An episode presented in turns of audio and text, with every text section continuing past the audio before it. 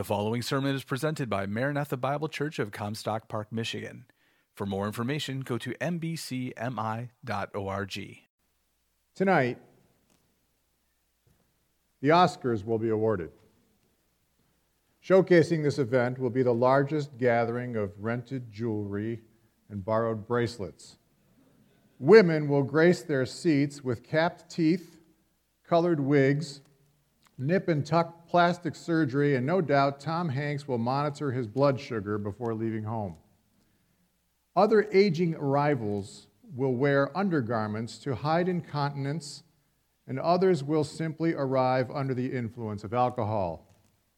If there is anything we can call deep about this event, it is the spackled cosmetics spread into creases and lines. The sequin gowns and the tuxedos tell this audience that this is the evening for which you dress. Yes, this is a contest for a temporal crown of success. Some of Hollywood's actors have died this last year. David Bowie has left for the final space oddity, and Eagles Glenn Frey hopefully has found a peaceful, easy feeling. Their recent deaths provoke another question How were they clothed when they left this planet? And what will you be wearing when you leave this place and the curtain drops for you? Turn with me, if you will, to John chapter 4. John chapter 4. What we're going to discuss this morning has to do with the quest to interpret suffering. How do we make sense of suffering? I can assure you that after dealing with this for a while in the study and in experience, that I can guarantee you that if you really make that earnest quest, you will become discontent. You will be frustrated. In fact, you can understand in a broad sense what suffering is all about when you consider the fall. Our sin against God as mankind deserves a, a death, deserves a judgment, and we see that happening. Now, there are times when we know that there, is, there are causes of suffering, and there are ways to deal with certain aspects of suffering. And one of the ways you see it is 1 Corinthians 11 when it gives us an admonition not to take the Lord's table in a cavalier fashion. We should be holy and we should be resolute in our purity as we approach that table because there can be consequences that involve suffering. There are other times when suffering evolves and we're not sure exactly why, but we are also instructed to call to the elders of the church and ask for them to pray over us, as we see in James chapter 5. But we can't necessarily pull together a strict cause and effect relationship with suffering. Take a look at John chapter 4 as Jesus begins his ministry. He meets an official in John chapter 4 and at Capernaum, and his official reports that his son is sick. And as we read through the passage, we find out that his son had a fever. Jesus didn't even go to the house, but when asked for help, Jesus said, You can go home now. Your son is healed. And he took Jesus at his word. And sure enough, that was confirmed. We don't know the reason for the suffering of the son, but we know that Jesus fixed it. He took care of it. Now, if you drop down a little bit, you, you find that there's another situation where there's someone who's at Bethsaida and, and, and Bethesda, and they are trying to get into the water to help their lameness. And the problem is that this person can't get into the water as it stirs up, and it, the, supposedly the medicinal waters that, that should help him, he's, he's unavailable to them. He, he can't get access to them. And Jesus says, Do you want to be healed? Do you want to get well? And he's like, saying, Sure, I'm, I'm delighted to. So, what does he say to him? He says, I want you to get up, pick up your mat, and walk. And at once the man was cured. Remarkable miracle. But then something else happens. As they separate for a little bit, they come back together at the temple. And Jesus says this to him in, in uh, verse 14 Jesus found him at the temple and said to him, See, you are well again. Stop sinning, or something worse may happen to you. Now, here you have a cause and effect.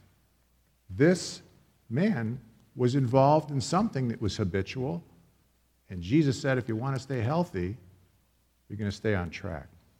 Now, look at John chapter 9. The disciples have observed all this, and they are learning.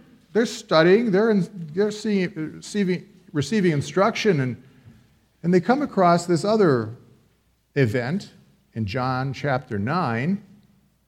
And it says here, John says, as he went along, he saw a man blind from birth.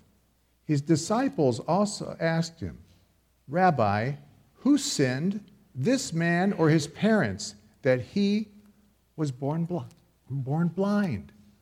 So, what are the disciples doing? They're picking something up, right? They've been watching what's happening and think, all right, maybe we can find cause and effect. Let's see if we can get this down.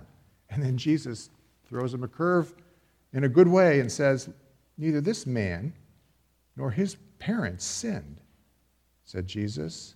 This happened so that the work of God may be displayed in his life in your quest to understand and interpret what God is doing in suffering, how do you get on the bullseye here? How do you find it? It's a frustrating endeavor, and we need to be very cautious about assigning cause and effect to suffering situations. In fact, the methodology is really pretty bizarre. You see what Jesus does to clear, uh, to clear up the blind man's problem, to give him sight? He reaches down and he grabs some mud, puts spittle into it, and grinds it into his pupils. Now, is that orthodox or unorthodox? I mean, you think about going to the ophthalmologist. You come out of the waiting room with caked eyes for the remedy that you need, and you're pulling the stuff out of your eyes and you're lifting, lifting your, your hands to heaven and you're saying, Dear God, Dale Sprick or Sam Bernstein. You know, this is not an orthodox situation. And the disciples are supposed to make something out of this. When we get over to John chapter 11, we see that Lazarus is laid up sick. The report that gets to, to Jesus is that he is sick. He knows, but he knows it's not a sick, sickness that's unto death. But he doesn't disclose all that right away to the disciples. What I find so amazing as we look at this is that there is such a bigger picture of the suffering and the, and the glory that attends the suffering that we need to get a broader view, a broader lens to this. So Jesus is told that Lazarus is sick. He discloses that Lazarus is sick, but he waits two days. And he knows what's going to happen. Lazarus dies. And then he says to his disciples, We're going to go wake up Lazarus. And one of them says, Oh, well, you know, uh, they know the, the town is rough where they're about to go. Uh, you know, Lord, he'll get better. If he just sleeps, he'll get better. No, no. Lazarus is dead. Now they know they're really going to Bethany. And Thomas, Thomas gets a lot of bad credit. You know that? We look at him in John chapter 20 and say, Boy, if you only doubt, if you only didn't doubt, we give him a hard time. Thomas, right here in this section, says, with a pessimistic tone, okay, let us all go, let us all go die with him. But he was brave. He was ready to go with his master. He was ready to give up his life to do what his master wanted to do with respect to Lazarus. All these players are involved with this suffering. When they arrive, both Mary and Martha come up to Jesus and said, Lord, if you had been here, my brother would not have died. We both understood that. But all these different lives are being touched at the same time. The mourners that were there to comfort Martha and Mary were sobbing. And they were saying, Could not the one who opens the eyes of the blind, could he not have, have saved Lazarus? And Jesus is about to give them an exhibition they'll never forget. And he goes up to the tomb and he tells Lazarus to come out. You know the story. Lazarus comes out, they take away the linens, they, and Lazarus is walking around. Now, do we call that the resurrection? No, not in that sense, because Lazarus is going to die again. But he was resuscitated, and he was evident. When you look at the people that were involved because of the suffering, because of the remedy, God was glorified. Other things were happening. And while you may not have a causal relationship from an intuitive human level, God was doing something great, even to the point of Jesus' enemies. They had evidence in front of them. Lazarus was alive. In John chapter 12, it says that Lazarus is reclining at the table as they're having a party. And what did the Sanhedrin do? They can think of nothing but deriding Lazarus and deriding Jesus and actually threatening to kill Lazarus and Jesus to keep their position safe before Rome. Now, how does that logic work? If Jesus can raise Lazarus, couldn't he do it again? Couldn't he possibly raise his own life again? Can't they tease this out and understand? And if they can do that, do you think maybe he could displace one nation from another, like supplant Rome, supplant the Sanhedrin? Jesus had power, and they were in denial, even though the evidence was right before them. You see, when it comes down to suffering, we have to deal with things. Do I want to worship the God who allows suffering? Or do I want to contort this and move this in a direction that I like? Do I want relief or do I want belief? There is a difference between the two. And we often get jammed up because we are looking at a quest for an interpretation of suffering when in fact we don't see it as a regular portion of life where suffering has to be accepted and, accept, and, and, and understood to be part of life in this fallen world. You see, what happens is we get used to things. Uh, Bertrand, Bertrand Russell, who is no friend of Christianity, calls it the inductive error. He says when the, the chicken sees the farmer come in every day, day after day after day, giving the feeding, Day after day, month after month, the farmer is really welcomed by the chickens. They're delighted to see him because it's mealtime. But one day, the farmer comes in and grabs the chicken and cuts its head off. That is called the inductive error. As it has been, so it will be. And that is a huge mistake. For us not to anticipate suffering is to be naive about life. And when life is staring us right in the face with suffering, it makes every reasonable, it's every reasonable, it's reasonable for every person to want to, to, to cure that suffering. If it's within your realm to make something better out of the suffering and re- retrieve a, a sense of of equilibrium, that's a good thing. But there are times when God puts us in a situation where we can't reverse it.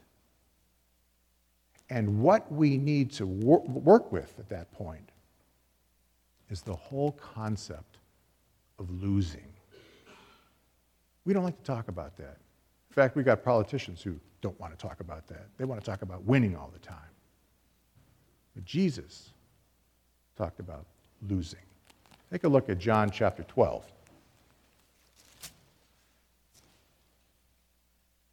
John chapter 12, verse 23.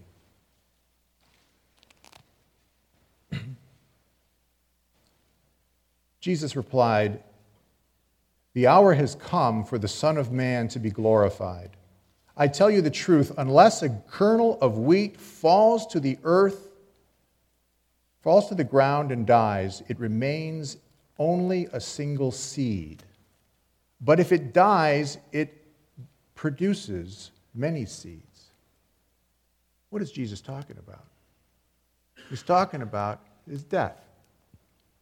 He's talking about the fact that when he dies, something much greater is going to happen. There's going to be an impact. And he says in verse 25, the man who loves his life will lose it, while the man who hates his life in this world will keep it for eternal life. Whoever serves me must follow me, and where I am, my servant will, will be also. My Father will honor the one who serves me. So now we get this, this picture. Jesus is seeing his body moving toward a crucifixion. It hasn't happened yet. He hasn't been raised from the dead yet. And the people are all watching to see how much power does he have? He's got enough to pull off the blind man, but what about this Lazarus thing? And then the Lazarus thing happens. The Messiah is on the scene. And the Messiah tells the audience and his disciples that in order to win, you have to lose. You have to plant your body. And the, and the, the children of God will understand this in the way that the world cannot. Turn with me to 1 Corinthians 15. 1 Corinthians 15. Apostle Paul picks up this whole theme.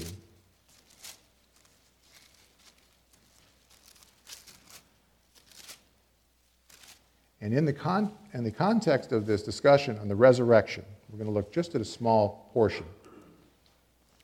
The Apostle Paul is trying to lay it out for the audience, for the Corinthians, about the resurrection. And he says in 1 Corinthians 15, verse 42 So will it be with the resurrection of the dead.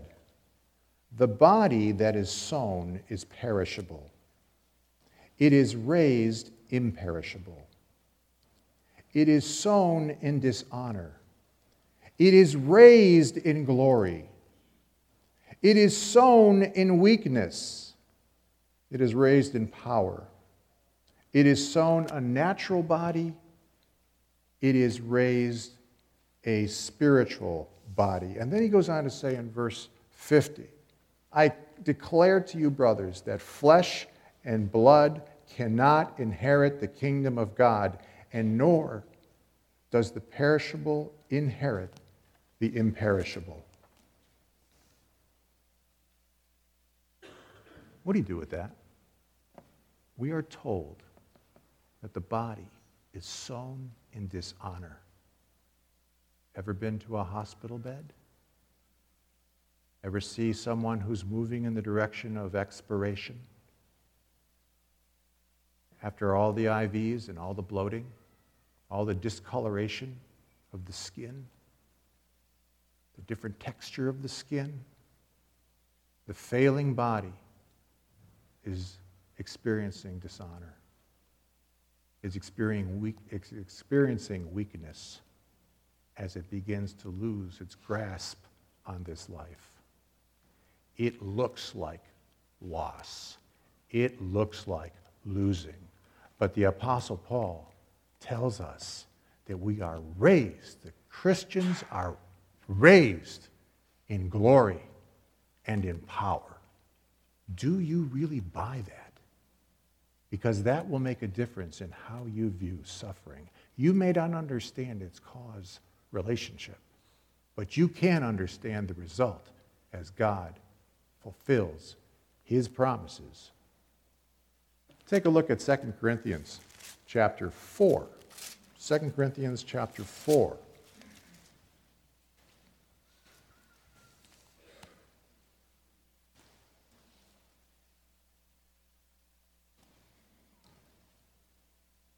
Paul says in 2 Corinthians chapter 4, verse 16, we do not lose heart. Though outwardly we are wasting away, yet inwardly we are being renewed day by day. Do you believe that description? As outwardly our bodies are failing, the fuse is, is lit, it's burning up, the body is having trouble at the outward appearance, it is having trouble functioning. And it looks as though everything in the being is falling apart. But Paul says, no, no, no. Inwardly, inwardly, the spirit is being renewed and strengthened. And just because the body is throttling and shutting down and throttling the expression of the spiritual life inside doesn't mean it's not working in the right direction. Do you buy that? Do you believe that? Paul says, For our light and momentary troubles are achieving for us an eternal glory that far outweighs them all. You see someone suffering in a wheelchair, in a, in a bed for a long period of time with Alzheimer's, and you say that's momentary? Compared to eternity, it's a snap. It's a snap. And Paul says, so, because of these facts, we fix our eyes not on what is seen, but on what is unseen. For what is seen is temporary, what is unseen is eternal. My son is teaching me some things about uh, stealth. It's all the pedestrian stuff and you know public domain, nothing, nothing classified. But he says that we have this what is called RAM, and it is radar absorbent material. And so what happens is, as a radar signal sends it out looking for a plane, the, the radar signal actually is captured and absorbed by the material in the plane that is stealth. And so the radar waves that are returned back now to the station perceives an empty space. Isn't that remarkable? They send something out, it comes back as though there's nothing in that space, what they perceive. If technology like that can happen in the material world, do you think? Do you think that maybe we could just be suffering under a little misperception about what's really on the other side? Something is a little bit cloaked to the glory of God for his timing and his purpose. I thought of ways to try to illustrate this, and I think that one of the things that I've experienced not too long ago was helpful. Have you ever been in a, snow, a very strong snowstorm where it's coming on pretty strongly, and you see a squall in front of you as you're driving down the highway? And here you are in a two lane highway, and now the, now the snow is just coming down precipitously, and you are starting to get a little worried because you look in the rearview mirror and you see you've got people. In front of you, you've got some other people. You've got ditches off the side of the road, and you've got oncoming traffic. And the intensity of the snow keeps on coming relentlessly. And you start to experience what is called a whiteout. And so, what do you do? You try to unfortunately, just follow the taillights in front of you as long as you can and hope this person's going in the right direction. But as the snowflakes continue to pound on you, you don't even have the benefit of being in a fog where maybe you'll, you'll, you can hear and feel rumble strips. You are just full of snow. And dare you slow down? If you slow down, you might end up with an 18 wheeler on top of you. So you keep going, and you don't know where the ditch is. You don't know where the oncoming cars are. You don't know what's in front of you. You can't figure it out. That's a white knuckle moment. You've gone through it probably. Your heart pounds. The Apostle Paul tells us we've got to look on what is on the uns- unseen side. The ambiguity that you have in a whiteout is similar, not equal, but similar to what we experience as we trust in God on the other side. The difference is great. There are no ditches. There's no oncoming traffic. There's no 18 wheeler. The only thing in front of us is the loving grasp of Christ as he pulls us through the snow and he takes us in. So, what do we do with suffering? How do we handle that? We have a very careful approach to our bodies because our bodies, the fabric of our bodies, has a loose, a loose string.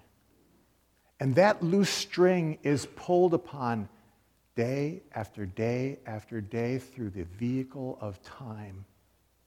And as that string of our body and fabric is pulled upon, one day we are going to unravel like a cheap sweater. How are you prepared? How are you clothed? Are you clothed in Christ? Do you really fully believe what he has promised, what he has said? He said, I am the resurrection and the life. Do you believe this?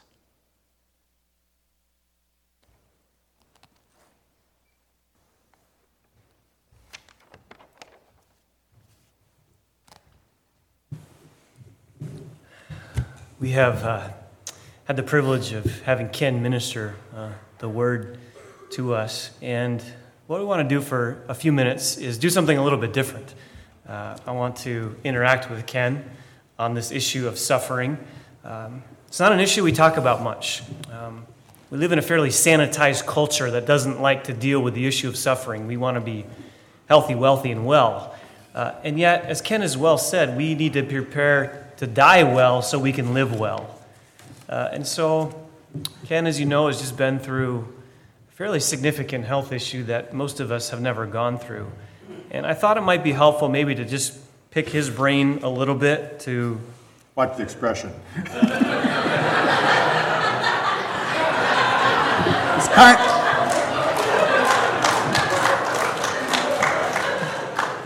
kind of has a deep meaning to me.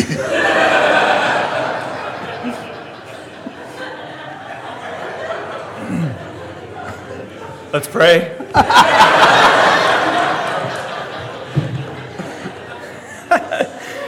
that wasn't in my notes. but I thought it might be helpful to just give maybe a little personal insight and perspective into how, how do you walk through a trial like that and still glorify God. And so, um, Ken, it was about eight, nine months ago. You were it was April last year. It was April yeah. last year, and your surgery at the U of M was uh, May. May. May so we're coming up on a year, well, eight, nine months right now. Mm-hmm. As you get the diagnosis of brain cancer, and I was there when the doctor gave that diagnosis, and yes. it, it was a very sobering prognosis at that point. It is, because you don't have that uh, sense that, well, the odds are really good that if we do this and such, and thus and such, that you will have a 90% chance of recovery and, and that which goes with that. And this was a different kind of diagnosis because it was more open-ended toward the, toward the end of uh, failure. And that's what you look at and you say, okay, well, if my timeline is really different, uh, how is this different than any other illness I've had? And what can I do to, to uh, make the most of my time? I think you look at the way you portion your life a lot differently with respect to how you spend your time. That's, that's something that you want to want to really give attention to. But for me, I will tell you that I felt a lot of peace. And some of you were here and, and prayed for me and, and understood that when I went to University of Michigan, this was such a sudden thing that we weren't sure how it was going to work. And, and I can tell you that your prayers were so, so coveted, and, and your, your notes and encouragement were a strong, sustaining of, of strong sustaining value to, for me to go through that and just not know what was going to be next. What are some ways your life has been specifically impacted with the cancer diagnosis and then the subsequent surgery? You're still in chemo. Uh, what are some ways that you've just been specifically affected in the last year? I think a lot of every time I hit the floor in the, in the morning, I'm, I'm thinking about how am I going to spend my day? Because the long term is not something I can assume. Really, none of us can. Really. I mean, it's an illusion for us to think that, yeah, well, I've got this much time. You can die of an auto accident. So you have to be cognizant that there is a timeline, but at the same time, you, you have to have some intermediate and, and long term planning. But I'd say that a lot has been focused in my life on what can I do to make sure that the people that I know are reached for Christ. That's really important. And that goes to medical personnel, that goes to uh, neighbors, uh, people, that, people that I've wanted to share my faith with, but maybe we've taken the time to do that. I start to look at the acceleration pedal a little bit differently. So, back in October, you preached uh, at another church in the area, and you did a men's ministry. Mm-hmm and you had that recorded, mm-hmm. and you had that sent to your surgeon. Yes. Talk about why you wanted that recorded and why did you want that uh, to go to him? Well, I was delighted because of the nature of the, the surgery that I had. What I had was a tumor about the size of a golf ball in the left temporal lobe, which is right up here in the speech center. And that was very delicate for me because I'm a speaker. And so here I had to have my head opened up for six hours as my surgeon kept me awake for a large part of it so he could interact with me while he what is done uh, what's called brain mapping. He could, he could find out where the location was that he could take it out. There was a speech pathologist that was giving me cues that would have me look at things, and I would articulate what I saw and he was able to cut away the tumor. So that was very different. I wanted him to experience what we now have on our website here. I wanted him to see the success of his work as God worked through his hands as an instrument. And I've received some wonderful encouragement from him because of the talk. So thank you.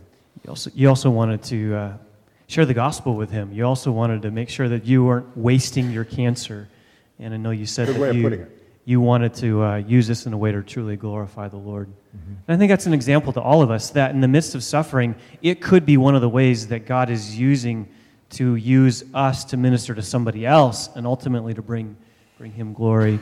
Um, this didn't just affect you, uh, this obviously affects your wife. Yes. What are some ways you and Gay have walked through this together, and how has this affected your relationship with your wife? Well, we've always had a good relationship. I mean, it's just, I mean, she's my companion and she's my partner for 30 years. And so when this happened, it was a new wrinkle in terms of what God has brought into our life, but we found it a little bit more streamlined because our children were raised. So that made a difference. But we've been able to continue to deepen in our intimacy as well as our walk with God. And I have to give my hat to my wife and say, She has done such a stellar job as my partner and companion, being steady, being confident in the Lord, and uh, just a, a, woman of great service and uh, mercy toward me. It's just been wonderful. Do you want to add anything to this? You sure? I'm, I'm, hoping I get some points when I get home from this. Okay. okay. Was there ever a moment in the midst of this where you, you doubted God or you had the why me question? That's I mean, how, how has this affected your relationship with the Lord Himself, with Christ Himself? That's a great question. I have never felt why me. And I think maybe it's because I've buried a lot of friends. And I have felt that, you know, coming up near 60 years old, I've been able to live longer than some of they, they have. And, and I'm just thinking, you know, God has been merciful to give me what He's given me. How could I possibly eschew that or, or, or discount that? And, and, and I mean, but bottom line, I'm a sinner, and, and we're all sinners, and we're all going to die. So I look at this and I say, not why me, but you know, why did you let me live this long? You know, you've been very gra- uh, gracious. Now, that doesn't mean that I don't look forward to longevity if I can have that through medical intervention or if God would be choose to heal me miraculously, that, that's delightful if that's there. But I will not presume upon His sovereignty coming out threaded through my, my uh, machinations. I don't have that. I don't, I, that's His job, and I have to cooperate and submit. You touched on a little bit in your sermon on finishing well, um, living with an eternal perspective. And I, and I think many of us maybe just go through life not really thinking about that. It's, I mean, we know it's out there, we, we, we know at some point we're going to die, but we don't really live in the moment to moment, day by day reality of, I need to live my life as if this is my last days. Mm-hmm. Um, mm-hmm. How has, has this affected your eternal perspective? How has this kind of affected um, your desire to finish well, however long the Lord has uh, for you, and, and how, how has it really changed, I guess, or given an impetus to finishing well for the glory of God? Thanks. Thanks for the invitation to answer that. I, I would say that what has been of value to me started years ago, and I think I shared this when we talked about this last uh, April. I started to read some of the Puritans with regard to their thoughts about dying. And it wasn't a morose and macabre type of discussion or, or discourse. It was, the, it was the reality that they had that life was short. And if you take part of your reading and you give it to some of the Puritans who really understood how short life was, it, it enriches you in terms of getting you to think daily about your death in a constructive way, not in a, not in a down way that would depress you, but in a way that makes you think, am I ready? Am I getting prepared? And, and we do it's in so many other ways. We do it with life insurance, or you can do it with a will, you can do it. But what about the daily life that, that makes you think it could be today? It could be, an, and that for some people that's just too much. They have to put it out of their mind. But then I think the surprise in death is not as welcome. You are uncomfortable because you're not prepared for it. And I would say to you that one of the tra- chapter, chapters that has been so helpful to me is Isaac Watts in his book, The World to Come. He has one chapter that is absolutely terrific. I would encourage you, go to the library, Get it, Xerox it, whatever. It's called Surprise in Death. And he talks about what it's like to be an unbeliever and a believer caught off guard. And if you're a believer, he deals with a, with a whole gradation which says you're either asleep in your walk with God or you are tuned up. And there's a huge difference between the two. And it is a motivator to get you to think, objectively about what you're doing day to day. I hope I didn't take too long on that. That's great. It's a great challenge, isn't it? Uh, we need to think through that, and we need to really wrestle with daily. Uh, are we ready to see Christ face to face? Mm-hmm. And maybe even a practical question along with that is would Christ be pleased with what I'm doing right now if yes. I were in his presence? Very good. That's good. How has being a part of the church affected you in the midst of this? And you're, you guys are loved in our church. Uh, you're a dear, dear family. How has being a part of the body in the midst of suffering like this uh, affected you? Thanks. Um, I said this last April that I sometimes would get so caught up in what my gifts were and what my specialties were, and I would think that I was making a good contribution by what I did, and I would in some ways try to almost encourage other people to become more like me in some areas of discipline and reading and, and growing. And I mean, it was my arrogance. It was my lack of humility where I started to look at aspects of the body of Christ that we hear about in 1 Corinthians 12 and starting to emphasize one aspect of service and role more than another. And when I was flat on my back and I was having my head opened up with a new sunroof, um, I came to realize that other people are just ministering to my family, my, my daughter, my wife, my, me, and, and I was in a I was in a vulnerable position, and the body of Christ just came in, like the whole body of Christ, and took care of us. And, and that really set me back and made me think, you know what? God knows what He's doing.